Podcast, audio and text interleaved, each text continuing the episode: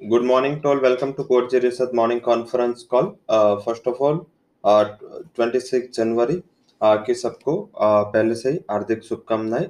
Today is the 25 January 2021 uh, शुरुआत global equity update से करेंगे. माहौल काफ़ी बेहतरीन है.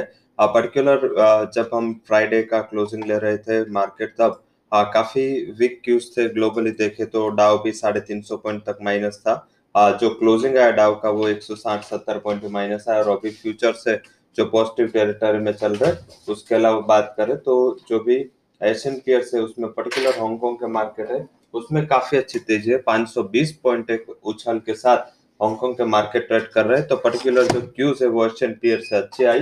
एंड जो डिस्पाइट नए स्ट्रेन का प्रॉब्लम था आ, साथ में देखे तो यूके से भी जो कमेंट खराब थोड़े निकल के आए थे बट अभी डिस्पाइट ऑफ़ दैट ये जो कमेंट है वीकनेस के बावजूद भी ग्लोबली माहौल देखे तो अभी इतना वीक नहीं दिख रहा है। ग्लोबली माहौल कंपेरेटिव बेटर है। उसके अलावा बात कर लेते हैं, जो ग्लोबल माहौल का जो ये अच्छा होना, उसका बेसिक रीजन है कि ये वीक में जो मीटिंग है एफएमसी की, वो काफ़ी इंपॉर्टेंट रहेगी। उस पर क्या कमेंट निकल के आता है बट अभी जिस हिसाब से लिक्विडिटी ड्रिवन मार्केट है, जिस हिसाब से F and sentiment driven market है तो लग रहा है कि ये जो मूव है वो शायद आगे जी जाके भी बरकरार रहेगा।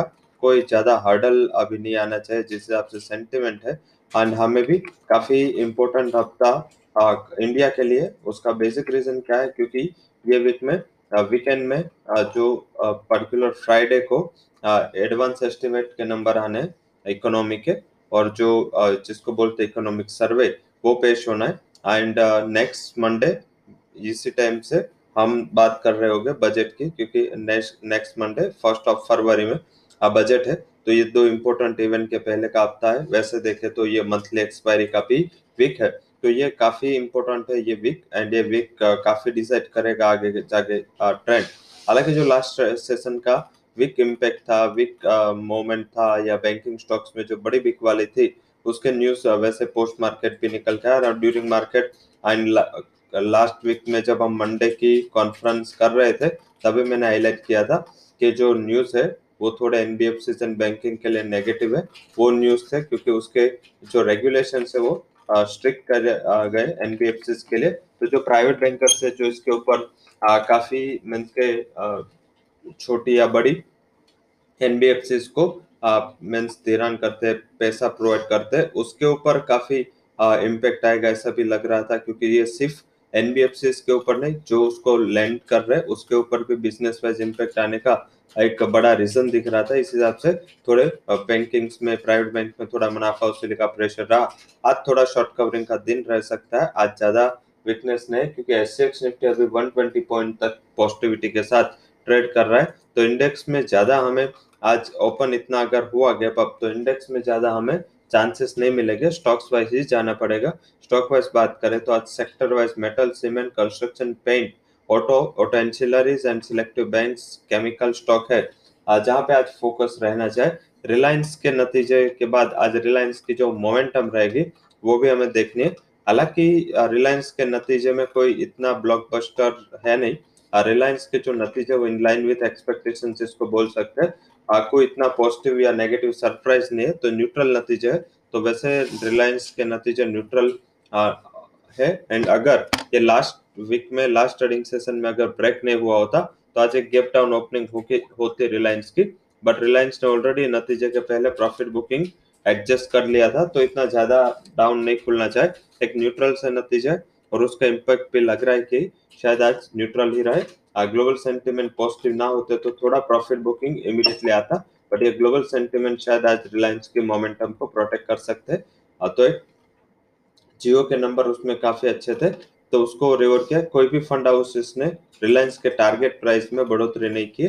जो भी अपने टारगेट प्राइस थे इंटेक रहे रखे मैक्सिमम टारगेट प्राइस जो रिलायंस इंडस्ट्रीज़ के ऊपर आया है, वो है around around two three two five जो एम का टारगेट है, उसके अलावा जो रिलायंस में गोल्डमैन ने टू थ्री नाइन ज़ीरो के टारगेट दिए तो सबसे बड़े टारगेट है मीन्स के, कल के क्लोजिंग से शायद, देखे तो 18 टू 20 परसेंट हाइएस्ट टारगेट है अपर साइड उसके अलावा जहाँ फंड हाउसेस के रिकमेंडेशन आए, वो भी डिस्कस कर लेते हैं। उसमें जो फंड हाउसेस के रिकमेंडेशन आए, उसमें SBI Life, HDFC Life, NCC, Ultratech Cement, Reliance Industries, Cadila, Mphasis L N T technology इसके ऊपर फंड हाउसेस की राय पॉजिटिव है।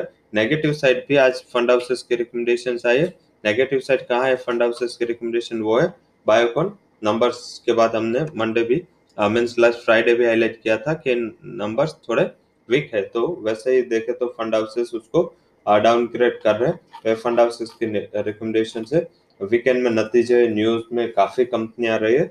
नंबर्स ऑफ़ कंपनी है जिसने अपने तिमाही नतीजे अनाउंस किए।